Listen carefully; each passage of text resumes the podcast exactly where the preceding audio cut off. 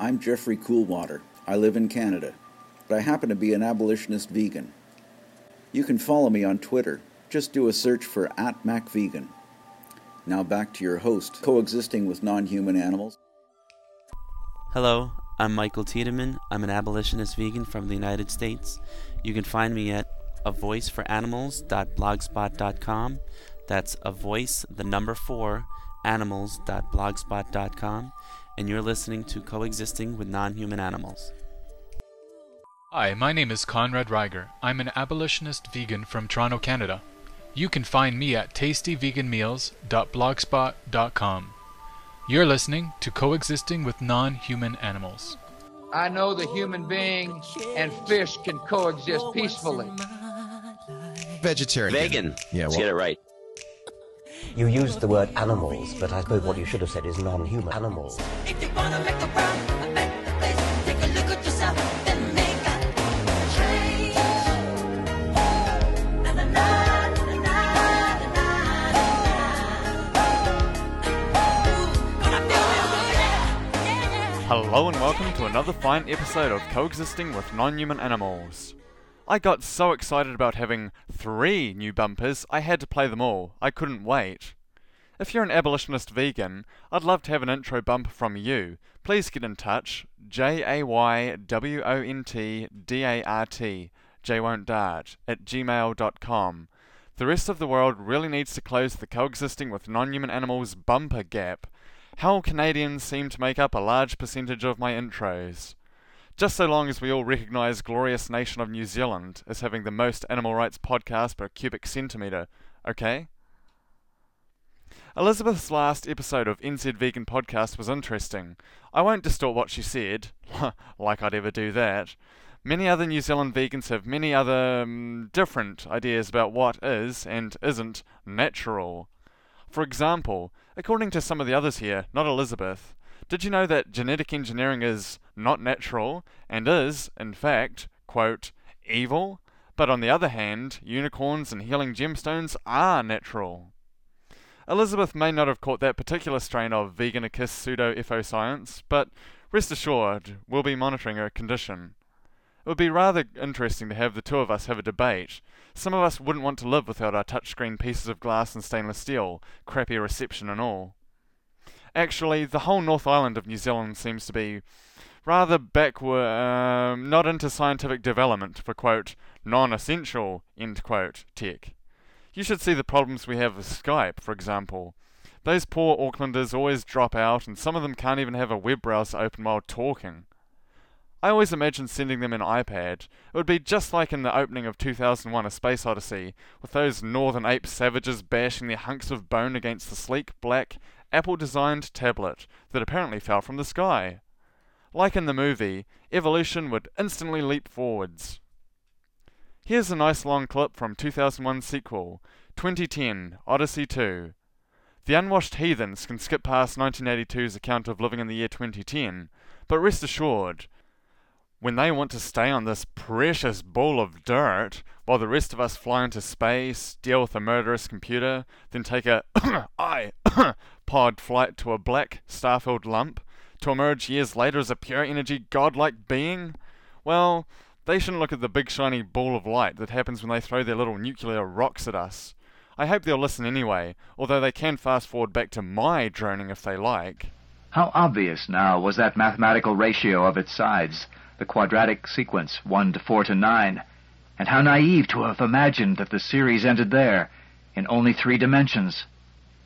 Even as his mind focused upon these geometrical simplicities, the empty rectangle filled with stars, the hotel suite, if indeed it had ever really existed, dissolved back into the mind of its creator, and there before him was the luminous whirlpool of the galaxy. It might have been some beautiful, incredibly detailed model embedded in a block of plastic, but it was the reality, now grasped by him as a whole with senses more subtle than vision.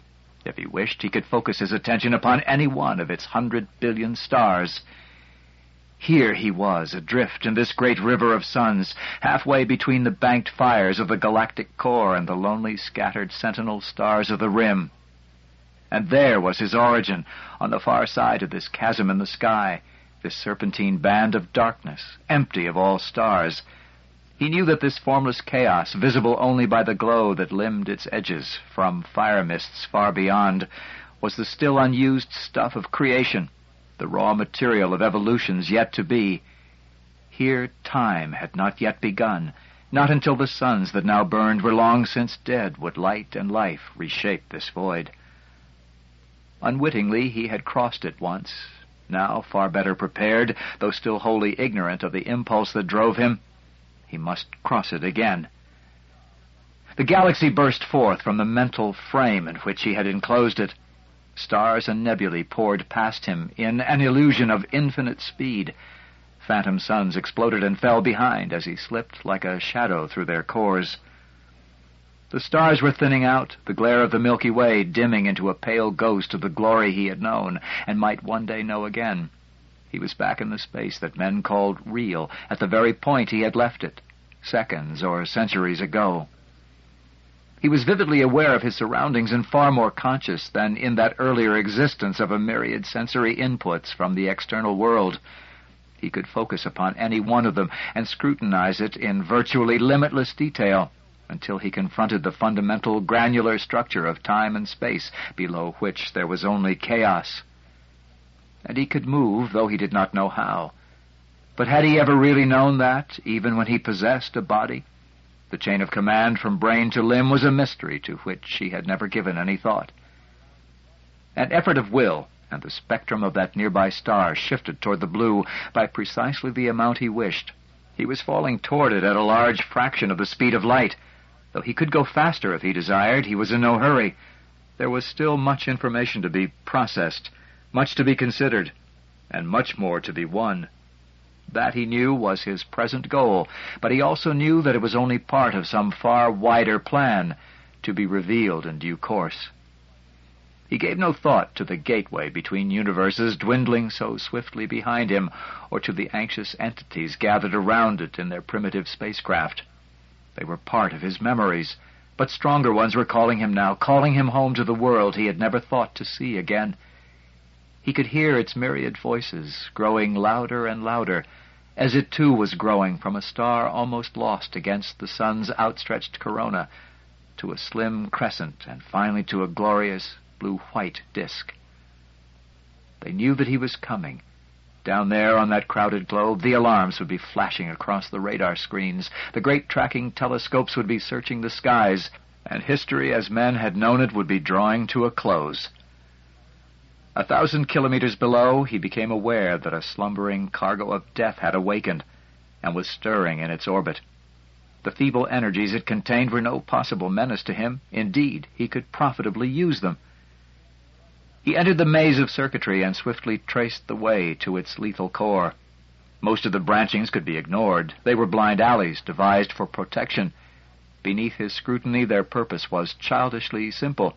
It was easy to bypass them all. Now there was a single last barrier, a crude but effective mechanical relay holding apart two contacts. Until they were closed, there would be no power to activate the final sequence. He put forth his will, and for the first time knew failure and frustration. The few grams of the micro switch would not budge. He was still a creature of pure energy. As yet the world of inert matter was beyond his grasp. Well, there was a simple answer to that. He still had much to learn. The current pulse he induced in the relay was so powerful that it almost melted the coil before it could operate the trigger mechanism. The microseconds ticked slowly by.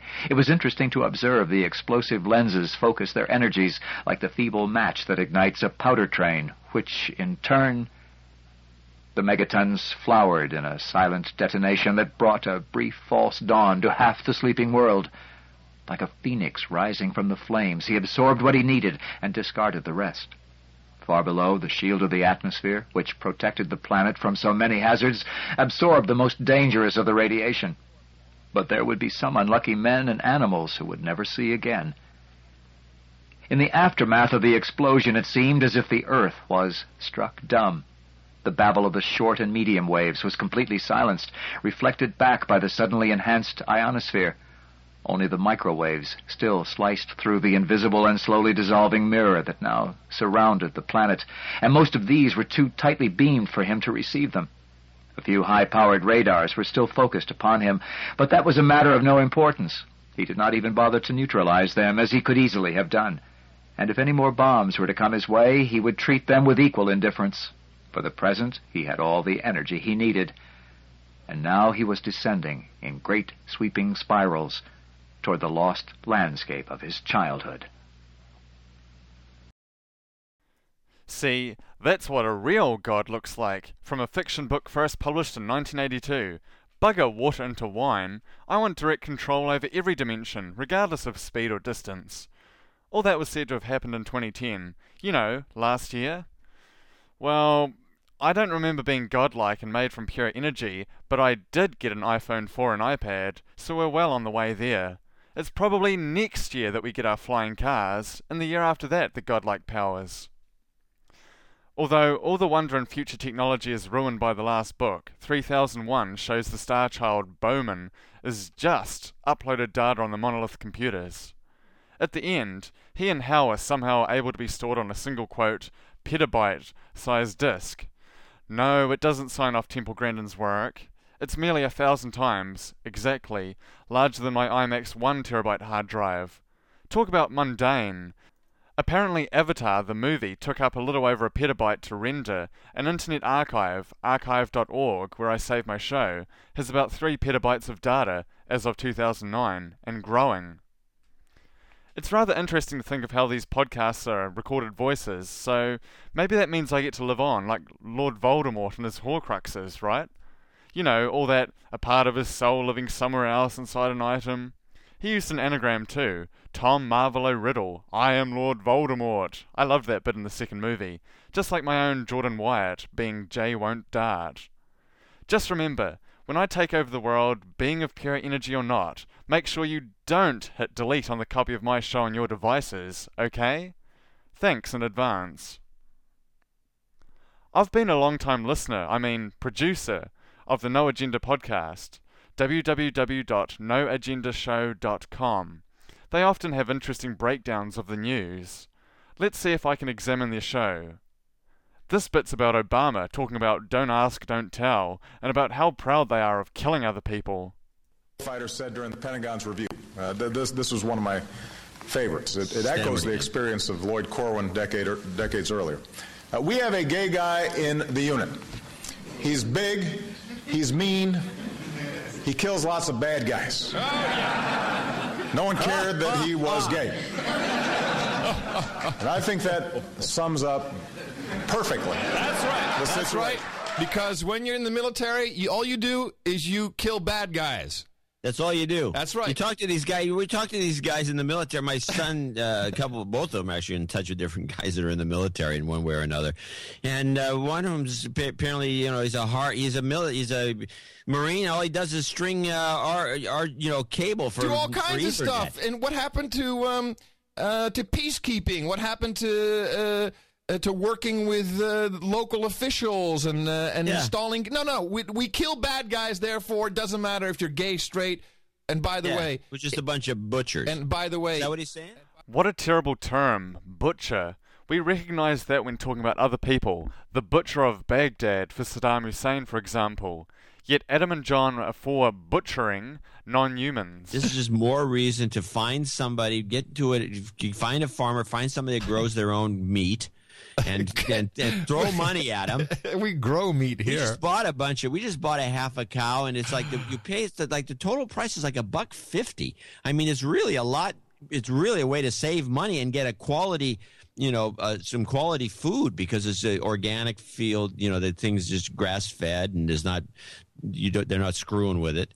And uh, if you and anybody that's got some access to the rural America, you can eat like this, and you eat cheaper and better, and you don't have to worry about being poisoned. This is terrible. Uh, frozen. Will they chop it up for me as well in bits? No, they they cut it for you. Well, what do you think? You're not going to get it. You're not a butcher. no, that's correct. It goes to a professional butcher. You tell them what kind of cuts you want because you can orient it toward French cuts, or you want more of this, or you want more bones. I mean, you you have to tell them what you want, and then they they cut the thing up, and then they they wrap it, and then they fr- Oops. You should you have to have a big freezer. You have to buy one, and then you throw the meat in there, and then you pull out stuff as you need it. Oh, here's a couple of filet mignons. I'll pull those out. Half a cow, part of it, it's a thing. As always, I sprang into action and complained because everyone likes whiny complaints, right? The Diamond Jordan riot, uh, riot, Wyatt in Invercargill, uh, Southland, New Zealand. Uh, then we have uh, uh, Miss Mickey's onto something as easy to be vegan as not, and then at least the blah blah blah. Uh, go check out abolitionist.approach.com. Do you know that um, uh, Bill Clinton has been Yeah. named uh, PETA's 2010 Person of the Year for his vegan diet? I think that's uh, you know I don't know about you, but uh, when you see Clinton, he looks like he he's looks about like to. shit. He looks like he looks terrible, yeah, he doesn't look good at all. uh, and he seems dingy. Well, I'm glad to know it's as easy to be vegan as not, and it's the least others deserve. Not to be seen as a thing, as an it, but as our friends. I just want to say that I really appreciate what you just said about friends because I think I do, I do think language is important and I think I'm going to start trying to say that rather than refugees because I think you're right, Jordan. I love that. They are our friends and they deserve respect. It's a, it's a matter of the same respect and love. You know, it is love, but not the way the word animal lover means. Mm. So thank you for that. Um, Oh, that, love that was that. a that was a sweet little speech. I think I have to like overlay some like da da da kind of theme Damn music it. over it.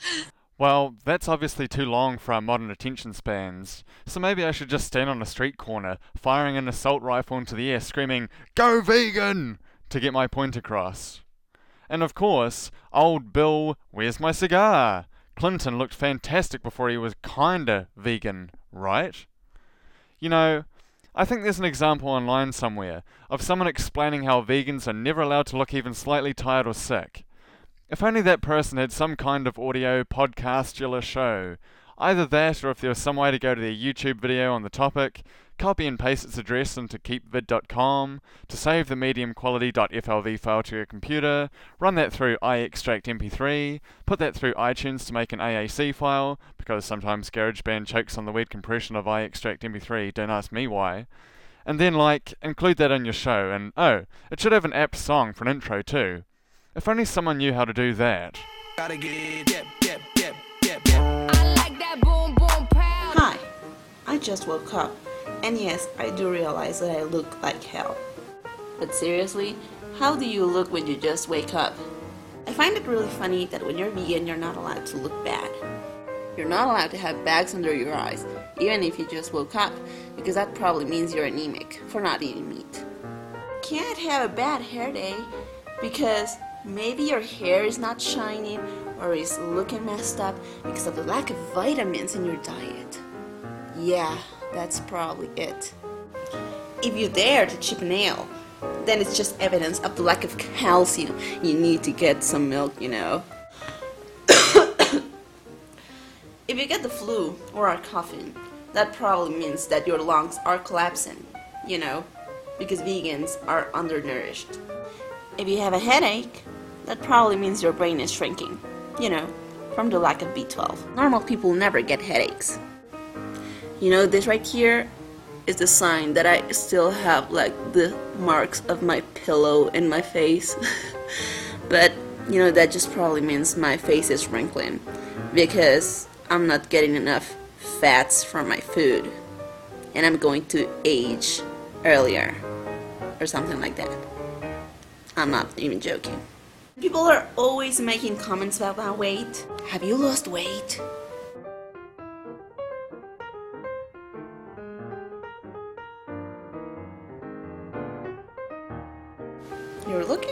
Today. What did you have for breakfast? If you're feeling really sleepy and tired, it probably means that you're protein deficient. Because you know, normal people don't get tired for staying up late. I think you need to eat some steak. Don't take this personal. I'm only telling you this because I care about you.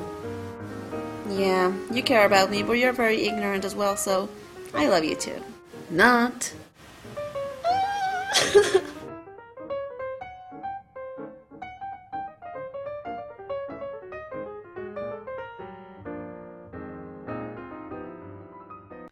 Thanks for not being asked to use that video, pal. I'll link to the video in the show notes, which you can easily find at bit.ly slash coexist43 for episode 43, or you can go to the blog directly coexistingwithnonhumananimals.blogspot.com. I'm trying to get more readers, you know, while it's still legal to read text and all.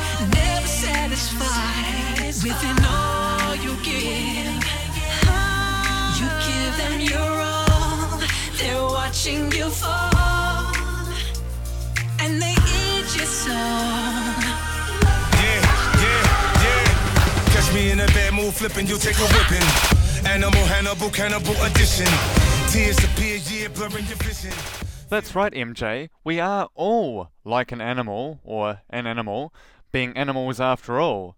Especially 50 Cent. Whatever happened to that gorilla unit of his?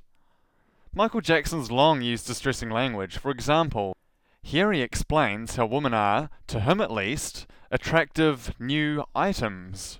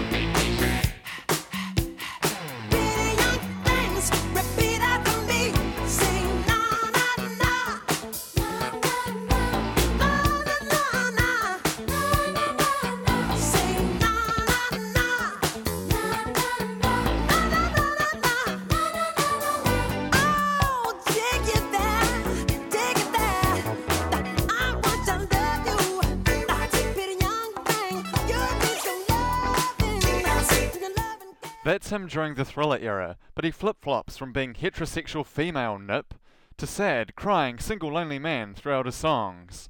And it's no wonder why, when he goes about calling women things, pretty or not. Actually, on PYT, many of the chorus were his sisters, so he had to drag family members in to be classed as his things, too. The way he sees women, no wonder he gets stuck with the dirty Dianas, the streetwalkers, and the Billy Jeans, who let men dance on the floor in the round on the first date. And how does thriller era Michael Jackson, the hottest star in the solar system, repay her?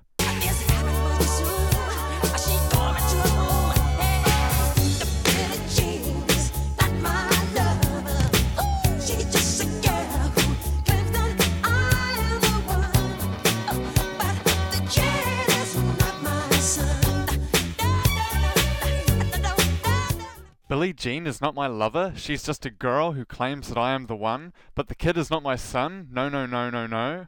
It's just an apple.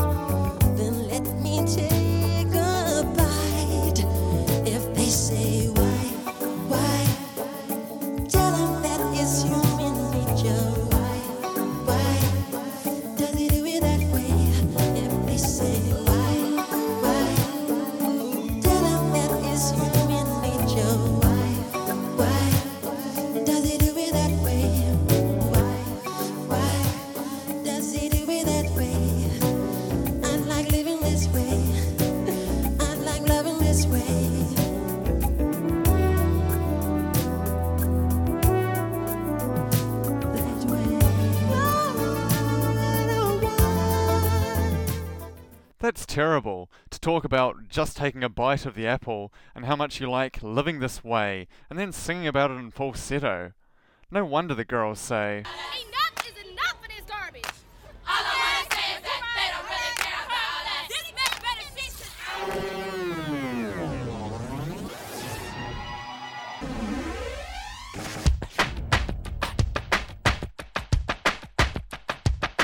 or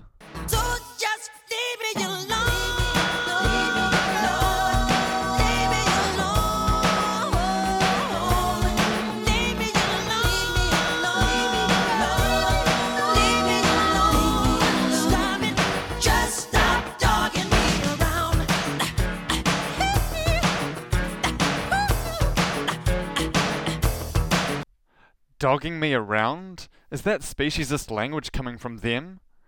Either way, don't shrug it off either. No matter how damn funky the beat is, the best part about The Wiz, the second worst Wizard of Oz related movie, after the dreaded Return to Oz.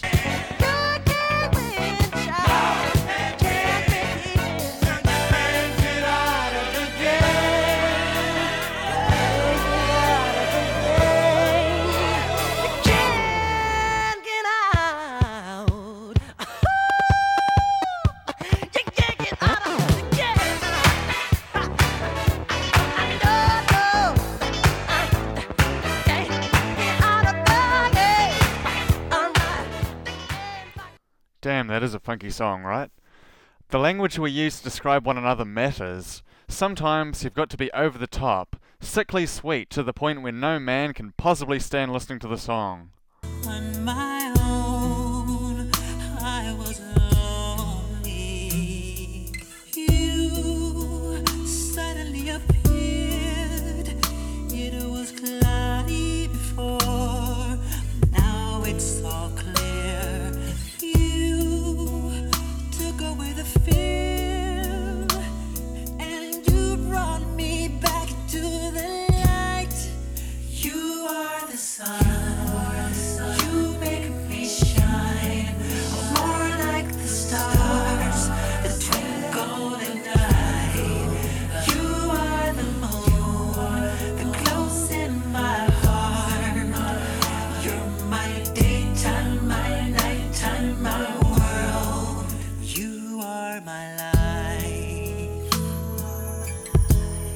Great pickup line. What woman could resist a big drunk guy coming up to her at the bar and belching that one out? But you can't beat the classics though. Even when a 64 gigabyte iPod Touch is better in every way, sometimes you need a 120 gigabyte hard drive to get the job done.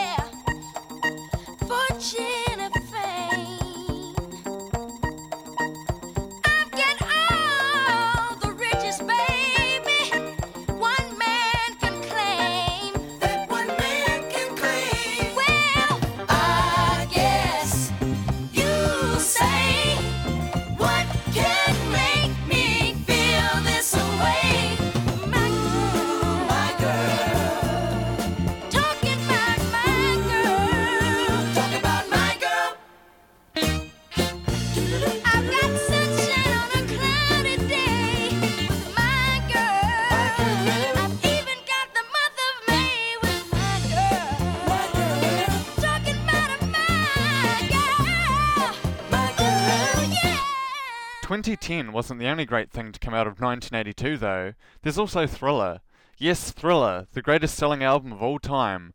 These days, a couple million sales is considered great. Thriller, on the other hand, sold about 110 million odd. Not bad, not bad. I mean, nothing else even hits a pathetic 50 million, let alone 110. Apparently, in minor nation of America, he's outsold by The Eagles' greatest hits, some band nobody's ever heard of, well, under 100 that is. Like the Beef and Lamb ad, boom, boom, boom, we love to boogie. I think boogies were those little things that kids used to pick out of their nose. It was an uncivilized time back then, back when people didn't have indoor toilets, so they went to the toilet in a pot that they kept in a special cabinet. The Eagles have sold so many copies because their target audience of confused baby boomers has the old timers disease, and they can't remember where they put their vinyl copy, or the cassette, or the 8 track, or the laserdisc, or the VHS, or the mini disc, or the HD DVD copy, so they have to keep rebuying the damn album. It's not surprising though, nothing can compare to Black Michael Jackson, and anyway, it was revealed in the prophecy. The funk of 40,000 years, and grisly ghouls from every tomb are closing in to seal your doom. And though you fight to stay alive, your body starts to shiver, for no mere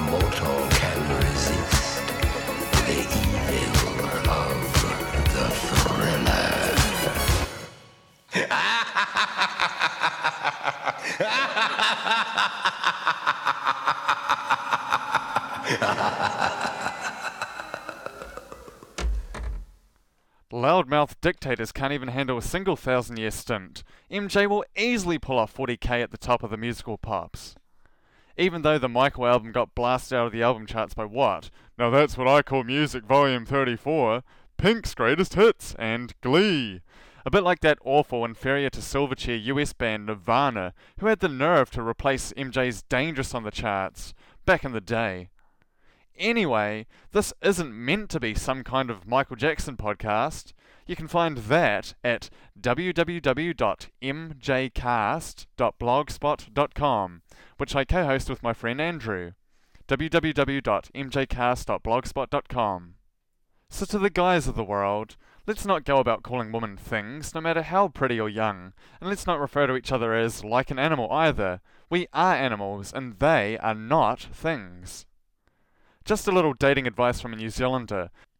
Back when people read such things, there was a book called the Kama Sutra or something, a book on lovemaking. Well, now New Zealanders are out there, editing the Wikipedia page on the subject. While our entire Air Force rusts waiting to be bought by a rich American, we're all about making love, not war. Observe the Conchords in action. If every soldier in the world put down his weapon picked up a woman, what a peaceful world this world would be. Redheads, not warheads, blondes, not blondes. We're talking about brunettes, not fighter jets. Oh, uh-huh, oh, it's got to be sweet 16s, not M16s. When will the governments realize it's got to be funky, sexy ladies? I have a vision, and all I can see is only you with the all of me a world of peace and harmony, where every lady gets a little piece of bready. I've been to Paris, Wellington, and Amsterdam, and a wham bam, Mercer Duncan, thank you, man. I don't care if you're ugly or you're skanky or you're small. Just wanna do a little something special for you all. the ladies in the world, you deserve it, girl. I love hearing our capital Wellington mentioned up there with Paris. Yes, a massively overpopulated country of 4 million. We know all about the business time.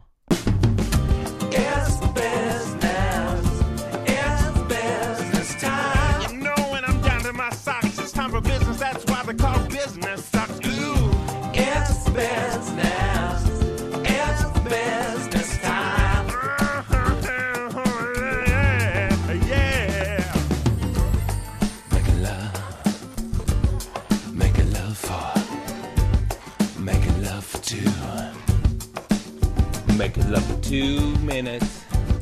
When it's with me, you only need two minutes, girl, because I'm so intense. Two minutes in heaven is better than one minute in heaven. Mm. You turn to me and say something sexy like, Is that it? I know what you're trying to say, girl. You're trying to say, Oh, yeah, that's it. Then you tell me you want some more. Well, uh, I'm not surprised. But I am quite sleepy.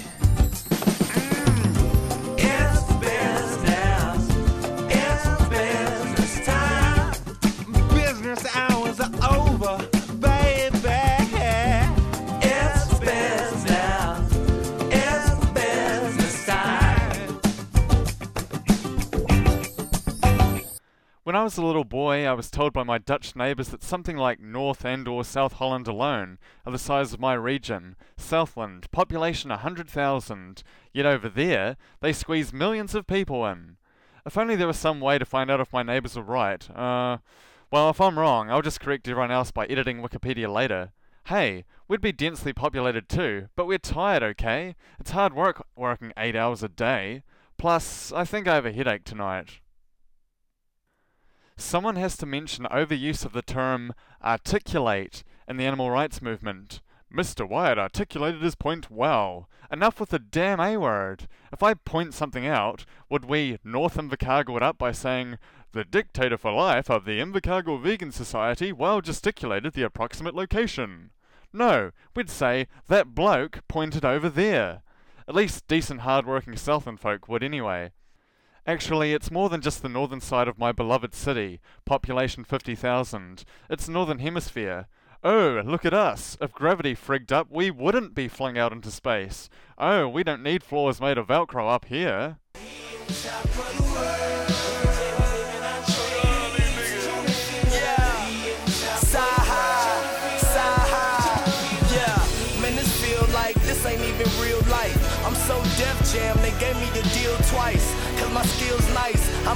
Demerol. No disrespect to the Jacksons, but I kill mics.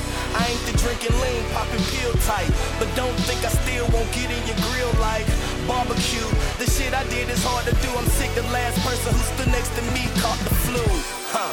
I'm the rap Nat Turner with a black burner. Plus I'm a stack. Demerol and Kill Mikes. Ouch, Mr. Sci Hi Da uh, Prince. Too soon, too soon. And about that I'm the rap Nat Turner, Nate Turner, the slave who killed all the white guys? It's times like that that I feel really self conscious listening to rap music. I hope the rebellion will accept, oh me? I've just got vitiligo, or as us regular, decent type of folks say, the Michael Jackson syndrome. For the new year, I thought it would be great to include some reports from honorary members of the Invercargill Vegan Society, people from all around the world. After their dark marks burnt, here's what was sent back to home base. Hi, I'm Jeffrey Coolwater. I live in Canada. You could say I'm just an average guy, but I happen to be an abolitionist vegan. The vegan part just means I came to the realization I should respect all animals enough not to use them for any reason whatsoever. The abolitionist part means I encourage others to do the same. You can follow me on Twitter. Just do a search for at MacVegan. I listen to coexisting with non human animals because it's part of a growing wave of abolitionist vegan thought spreading throughout the world. And to me, that's a very good thing. I'm glad you're listening in too. Take care. Hi, my name's Sasha James, and I'm a vegan from Melbourne, Australia. And I'm super proud to be an honorary member of the Invercargill Vegan Society. Listening to coexisting with non human animals reminds me that there are vegans uniting all across the globe to promote non-violent vegan education, whether it's on Twitter, Facebook, or on numerous blogs and forums. I get to learn the non-violent vegan message, and that's certainly the message that I portray in my community with my family and friends. And I try and engage in non-violent vegan education wherever I can. And Yesterday, I was reading a blog by my favourite vegan chocolatier, Lagusta Yearwood, and she was reviewing uh, Lee Hall's new book on their own terms. And she bolded a quote from the book that really captured my meaning of veganism. And um, it says, It takes no special power to be vegan. Vegans are just regular people who decline to participate in violence. And I really love that quote because really the reason I'm vegan is because I don't want to participate in violence and I can demonstrate non-violence by what I wear, what I eat, what I engage in for entertainment and pleasure. And that can influence others and show others that there's a different way of living life without exploiting animals and treating animals as our property. So thank you, Jordan, for allowing me to be an honorary member and um, I'll definitely keep tuning in. And thanks again. When you live in the country, everybody is your neighbor. On this one thing you can rely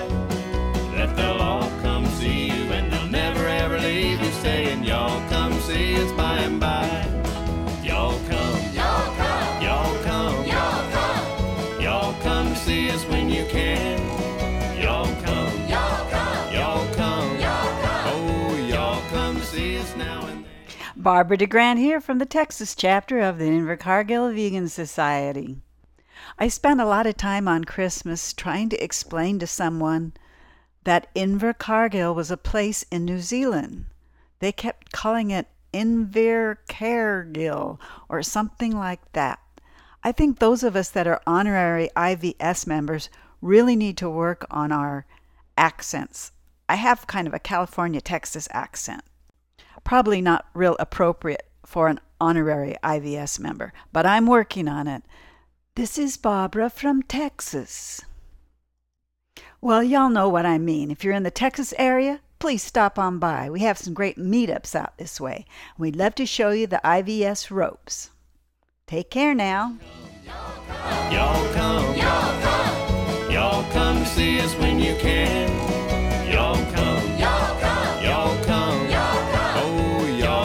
See us now and then. Hi, Jordan. It's Tim Gier, speaking to you from Gainesville, Florida, USA, the home of the University of Florida and the Fighting Gators. It's an honor to send greetings to the dictator for life of the Invercargill Vegan Society. I didn't know it before today, but Invercargill is called the City of Water and Light due to its proximity to the rivers and the ocean, and because of its views of the auroral southern lights. Pretty cool, huh? I have to jump in here. Actually, Tim, it's not really an aurora that we see. It's more of a laser light show, courtesy of the Mr. Gorbachev tear down this wall US guy, the top secret, you're right, laser Death Star thing. The satellites also have the Alzheimer's disease. You'll be cruising down Tay Street in your ute at 50 kilometers an hour, can of Speight's in one hand, texting on the Nokia in the other, when the radio gets taken over with a broadcast of. My fellow Americans, I'm pleased to tell you today that I've signed legislation that will outlaw Russia forever. We begin bombing in five minutes. followed by 1.21 gigawatts of pew pew whizzing past our water tower. Like living in Alaska, we get a yearly bribe from Los Americanos for looking the other way. Literally, that stuff burns your eyes. As we head into the next decade, I'm looking forward to continuing to being and thinking vegan, as well as working on the internet with the good folks at AR Zone to spread the word about animal rights, anti speciesism, and veganism. Here at home, I'll be working with local people to get the vegan message out any way we can, whether by vegan potluck dinners, or by tabling at local events, or by leafletting at the college campus. Good luck in all you do, Jordan, and please say hello to all your chicken friends for me. Bye. Hi, Jordan. This is Michael calling from Poughkeepsie, New York, in the United States. Um, I will be celebrating my one year vegan anniversary on uh, Valentine's Day, February 14th, 2011. Um, I truly enjoy your podcast, and I can't wait to hear many more podcasts. Um, I enjoy watching the videos of your chicken friends and your MJ cast as well. Um, I speak to people about uh, veganism as much as I can. Uh, many times I don't bring up the subject. People will ask me questions about what I eat when I go to the restaurants or friend's house or what I cook. Um, I also have a blog at www.avoice for the number four animals.blogspot.com uh, where I discuss uh, different things that I've cooked or eaten, um, different products that I enjoy, uh, and news stories with animals in, in regards to uh, animal rights and abolition. Um, my hopes and dreams obviously are probably similar to yours to get as many people to go vegan and to realize what they are contributing to um, and basically to wake up and, and make a change uh, you know to quote michael uh, you know if you want to make the world a better place take a look at yourself and make a change. And that's definitely what i did and uh, i couldn't be happier with with my choice um, that's basically my report uh, for now and hopefully we can uh, talk more in the future thank you very much bye bye I'm doing this for the first time and with desktop microphone, so sound quality is not going to be good. Hello, my name is Urosh. The last two letters of my name are pronounced like last two letters in the word fish. I live in the country called Bosnia and Herzegovina in the city called Bijeljina. I'm abolitionist vegan. I've been a vegan for almost a year and a half. Before that I was vegetarian for a year. I promote abolitionist approach due to the fact that it's only approach that makes sense.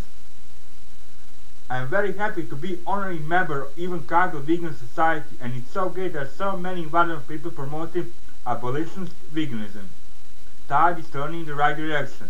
My wish is that true peace where sentient beings are equal. Goodbye. Hello, this is Elizabeth Collins from the Auckland Abolitionist Vegans Association. I'm proud to be an honorary member of the Invercargill Vegan Society, and Jordan is an honorary member of the Auckland Abolitionist Vegans Association. Our motto is Creative Nonviolent Vegan Advocacy, and we are hoping to expand and engage in even more creative nonviolent vegan advocacy in the year 2011 and hopefully get down to Invercargill one day so that we can uh, meet the founder and dictator for life of the prestigious, internationally renowned, and absolutely wonderful and innovative Invercargill Vegan Society, who was the first abolitionist vegan society in New Zealand. We were a little bit after that, we didn't come until later. Thanks for allowing me to be an honorary member, Jordan, and best wishes for 2011. I think it's great to hear from so many people around the world who care about animals, honorary members of the Invercargill Vegan Society, even though they live in a faraway place like Auckland. Barbara de Grand mentioned on the last episode of Veganatious about vegans who want to meet others in the area. Part of this global network of vegan abolitionist groups.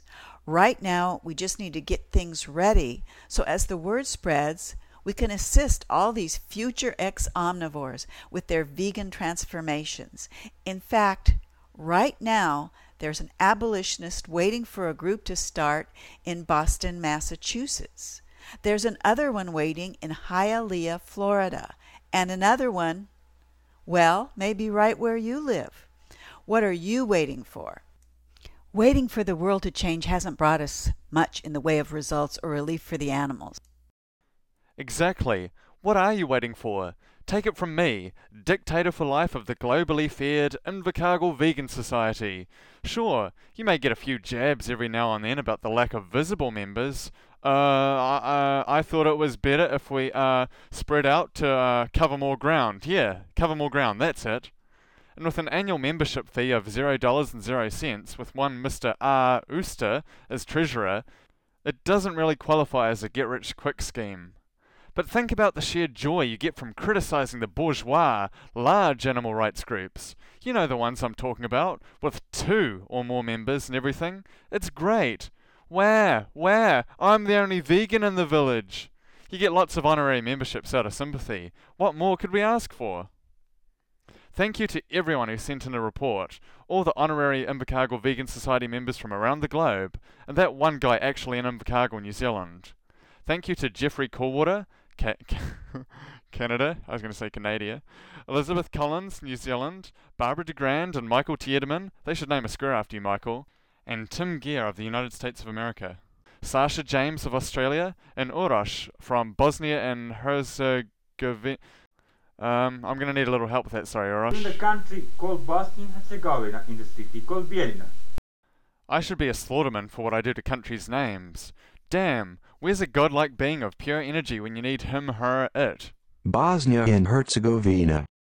Ah, thanks, Alex9000. Veganism is growing. One man slash woman slash chicken friend vegan societies and those lesser associations are popping up all over the place like weeds. By speaking clearly about veganism, we can be the ones throwing the seeds about. Who knows where they will spring forth, but something is definitely growing. Thank you all for helping me make this episode. Thank you for listening to Coexisting with Non-Human Animals. You can find the script for this episode, as well as downloads for every episode of Coexisting with Non-Human Animals at coexistingwithnonhumananimals.blogspot.com. If you want to contact me, even just to compliment me on the Michael Jackson music I played, send an email to jaywontdart at gmail.com or on Twitter, twitter.com slash J-A-Y-W-O-N-T-D-A-R-T. I'd appreciate it. Thank you for listening. away from the notion of animals as things and toward the moral personhood of animals. The choice is ours. If you're not vegan, go vegan. It's easy, it's better for you, it's certainly better for the planet, and most importantly, it's the morally right thing to do.